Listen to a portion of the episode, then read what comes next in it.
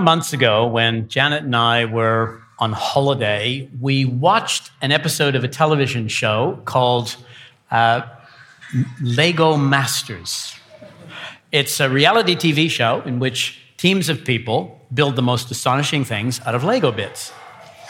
And it raised a deeply significant philosophical question for me. Uh, you're thinking, Lego Masters, seriously? Well, come with me for just a minute. So, the team that built this amazing uh, structure, and I can't remember whether or not they won, really grabbed my attention. They built a chain of life. So, they had something small on the bottom and quite edible and low on the food chain.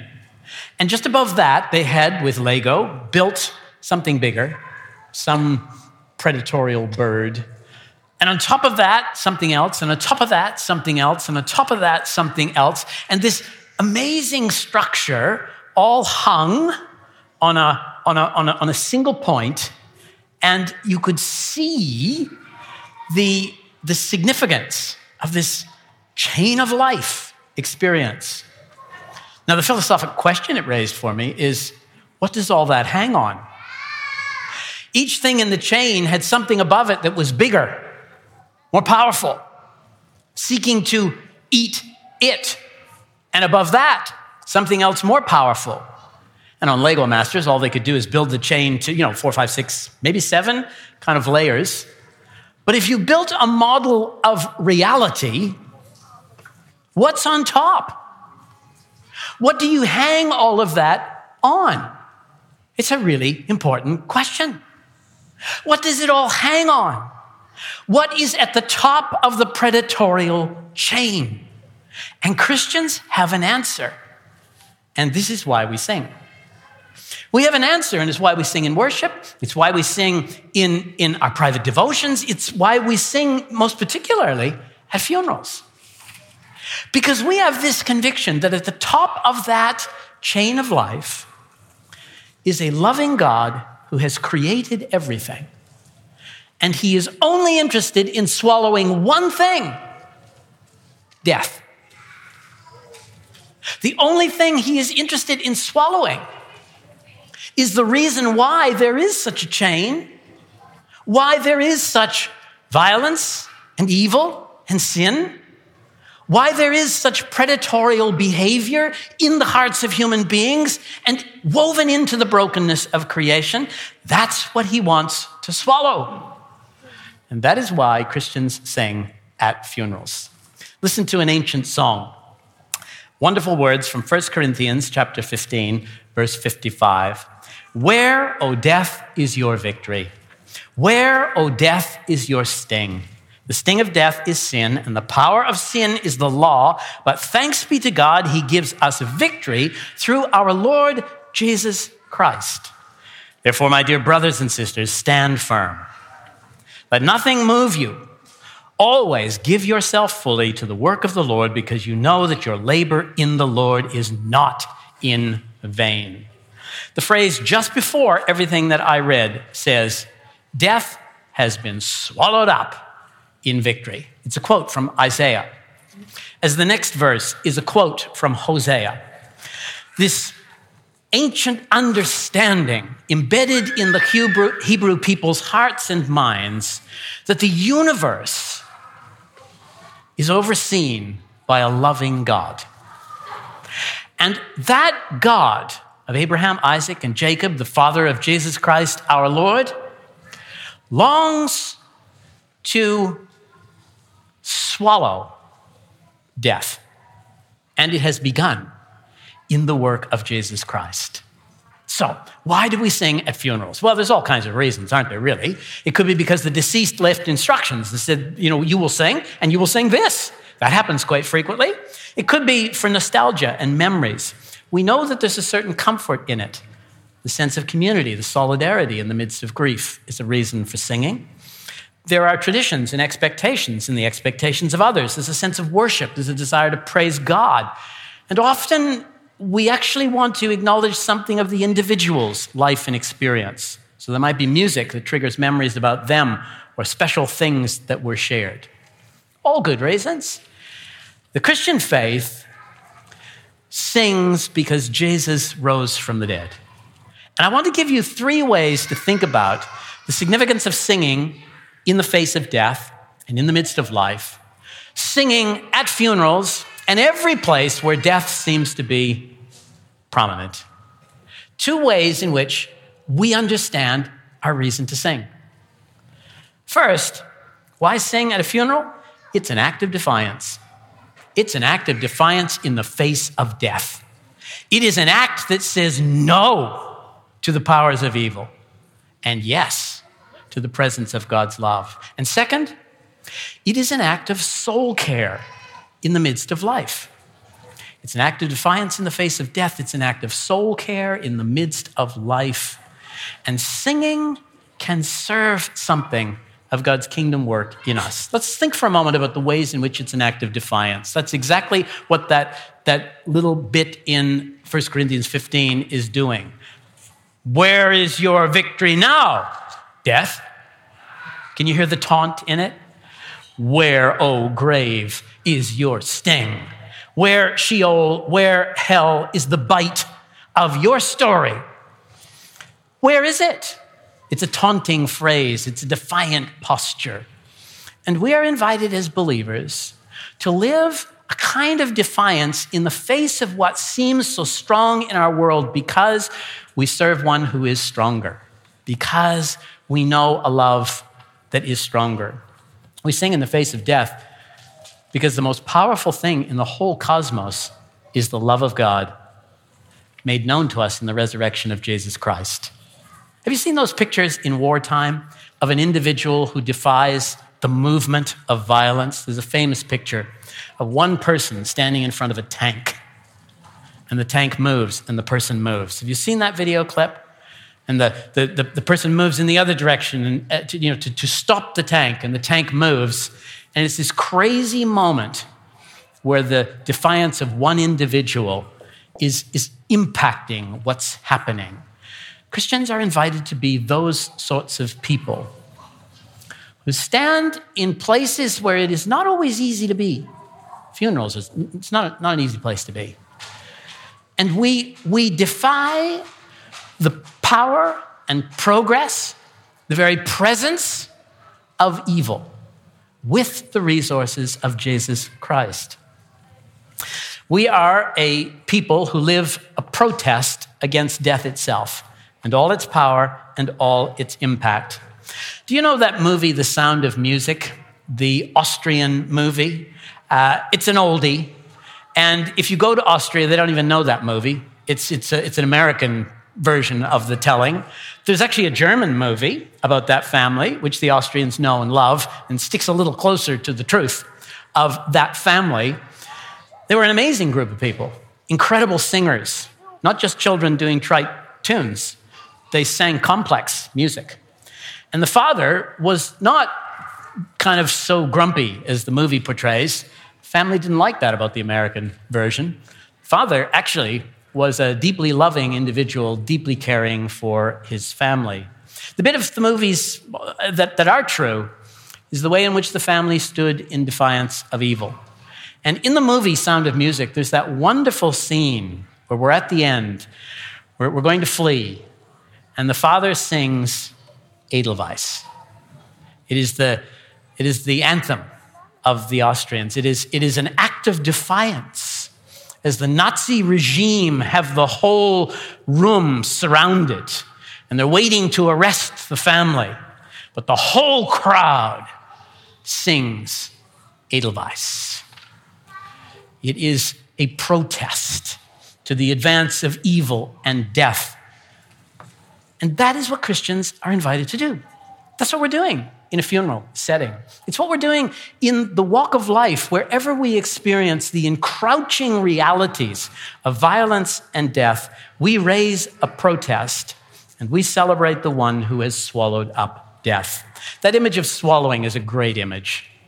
It's useful to think about death in two modes there's small d death, and there's capital D death. Small d death is what happens in your garden as the seasons change. It's what inevitably comes to our pets And the reality is, it comes to our bodies. It is the reality of the world in which we live. But then there's capital D death. The book of Revelation talks about the first death and the second death. There, there is, there is a, an understanding in which death is not just the thing that is happening in your garden and to your pet and to your own mortal body, it is a power at work in the world. It is, it is, and the Bible gropes for language here, it gropes for metaphors and images. It is something bigger than the little happenings. It is, it is right in the system of the world. It's principalities and powers, it's authorities in high places, it's darkness overwhelming and marching forward. Capital D, death. And it impacts family structures and business interactions and and, and good relationships, making them toxic. It does all kinds of damage in creation, capital D, death.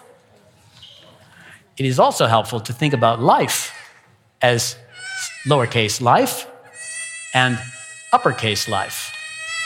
Lowercase life being the experience that we are enjoying on this planet, the interactions that we have with each other, the vitality that is in this creation, but capital L life being the principle of life and light itself. Jesus came into this world and he was life, we are told. He was light. And he brought something profound. And here's the good news capital L, life, swallows small d, death. And you can count on that. Capital L, life, the life which is in Christ, swallows, swallows up the experiences of death that we have. And if that's all there were to the story, that would be good. But capital L life swallows up, wait for it, capital D death. The life which is in Christ swallows up the death that is at work in the creation. Death doesn't have eternal life. Death is, is, is going to expire. Death and God's eternity are incompatible. This is astonishing. And that is what we sing and celebrate. That is the hope that we possess. You need a Pac Man image in your mind. If you were alive in the 1980s and played Pac Man, you know what I mean. He's the little critter that goes chomp, chomp, chomp, chomp, chomp, and, and, and is chasing all the little dots in the maze. And you win if you eat up all the dots. We serve a God who is at work right now today through the presence of Jesus Christ and his Spirit in our world, confronting evil. The kingdom of God has come. It will come when capital L life swallows capital D death. Wait for it, live for it. Right now, today, that life of God is swallowing small d death again and again all around us. And we're seeking it, seek the kingdom, and living into it and celebrating its truth. And that is why we sing at funerals. It's not just at funerals, it's everywhere that we're confronting death. That spirit, that way of thinking, that posture of life needs to spill out everywhere. It needs to be how we confront life. We confront it knowing that death is contained within life itself. It's going to be swallowed. You know, the Trappist monks do an interesting thing. When they build their monasteries, they put the cemetery at the center of the compound. That's an interesting thing to do, isn't it? I mean, usually we want the cemetery on the edge of our communities, and preferentially tall trees to keep it from view. The Trappists do the opposite. They put the cemetery at the center of their lived experience so that the presence of death reminds them of mortality, reminds them of the fragility of life, but reminds them that it is life that has surrounded and conquered death. They do another interesting thing every time someone dies in the community. It is a celebration of their life in God, and there is singing and there is liturgy. But as soon as they bury the individual, they begin, even partially, to dig the next grave. Isn't that confronting? And isn't that an act of defiance in the face of death that is able to say, We live with victory. We live with confidence. We live with the certain knowledge that death has been swallowed up in the victory of Jesus Christ's resurrection. Now, O death, where is your sting? Now, O grave, where is your victory? You don't see me running away, do you? You don't see me cowering at the forces of evil. You don't see me backing down because I am backed by the creator of the universe. What is going is bigger than the thing at the top of the chain that's going to eat and devour and destroy? Oh, bigger than that is the creative, loving God of the universe, who is only interested in swallowing one thing, and that is death itself. The sin, the evil, the brokenness, the pain that is within it, until there are no more, no more tears, until, until suffering is at an end. And there is the glory of God filling the earth. It's also an act of soul care to sing at funerals. It's an act of defiance, but it's also a gentle act. Paul gives a charge stand firm. Encourage each other with these words, he says in 1 Thessalonians.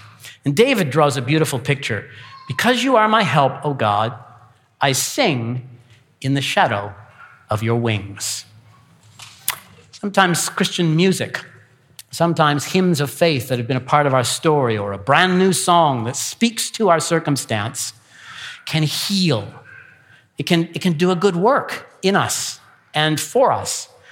And music, and particularly listening to or singing the praises of God, it's soul care. It's soul care. It's work that sustains and helps us, and that's why we sing at a funeral. That's why we get everybody together and we sing some of the things that are our conviction, and it helps to heal the soul. It helps to renew our lives. Remember Paul and Silas? They were in prison in Philippi and into the night, and so they decided that they would start singing hymns. And it says that everybody in the jail cell could hear them, must have been an incredible witness.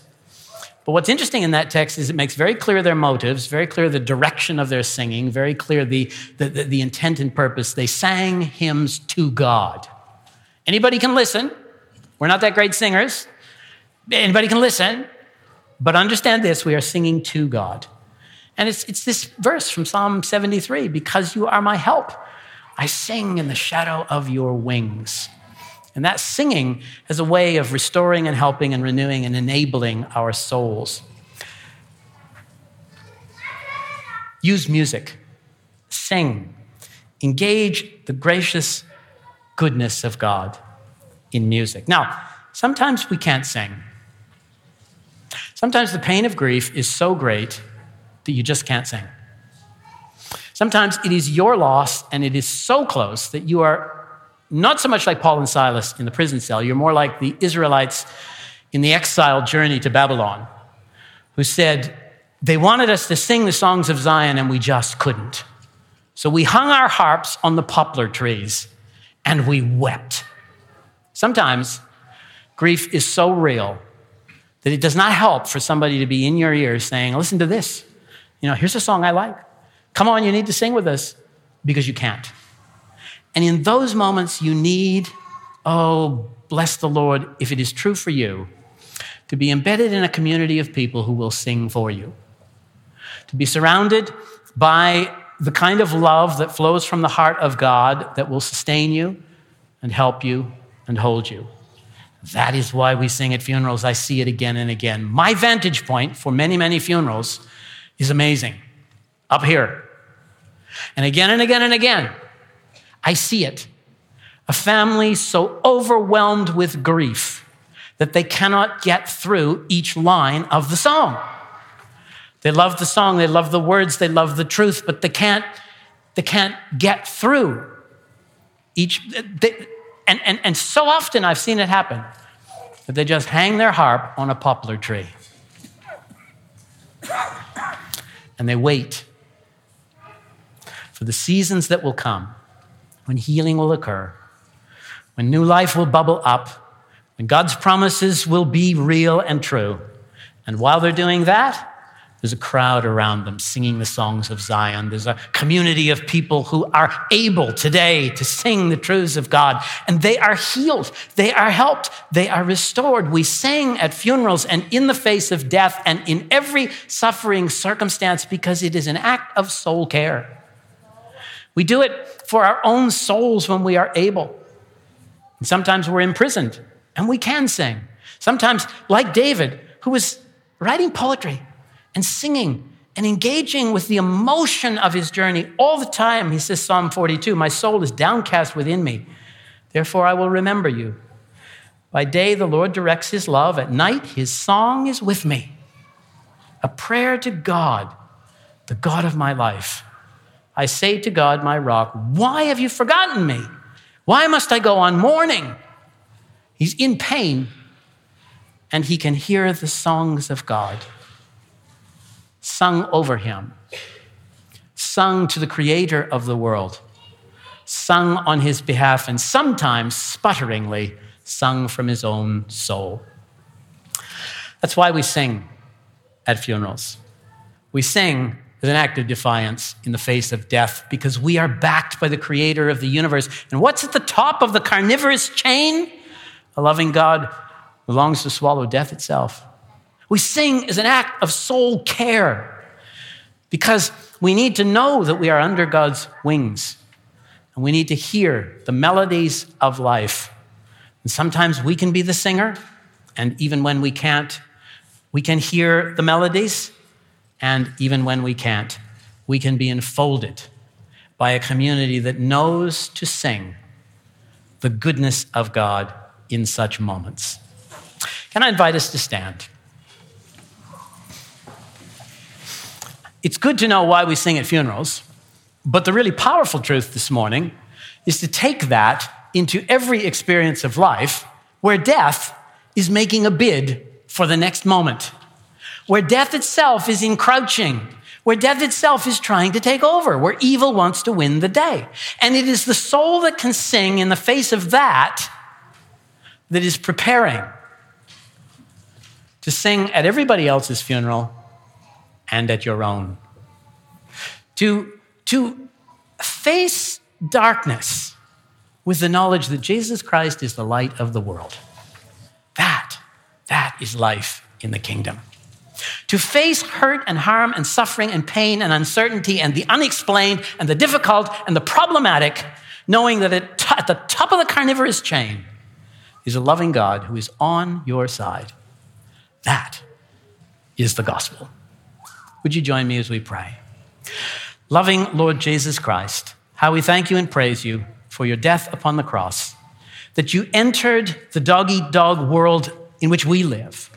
You entered the evil and the pain. You became sin. You became death for us. We might be given the gift of life, of eternal life, of a hope that flows into every dark space and the compassion that can be present with us in every uncertain moment. Oh, loving God, grow that sense of the wonder of the gospel in our hearts. We come to you this morning, Heavenly Father, and we say yes to Jesus. Yes to the cross that has gathered up our pain. Yes to the victory over death that is our only hope. Yes to discipleship yes to following Jesus and living in this story. Bless your church, I pray, oh God, here in this room and around the world. Bless our individual lives in Christ and give us the courage, give us the miracle of grace that we might sing even in the face of death. Defiance against the evil and the prince of darkness of this world, and soul care as we live here in your everlasting arms. Bless us, Lord, we pray. Bless us, Lord, we ask. Bless us with victory, victory in Jesus. Amen.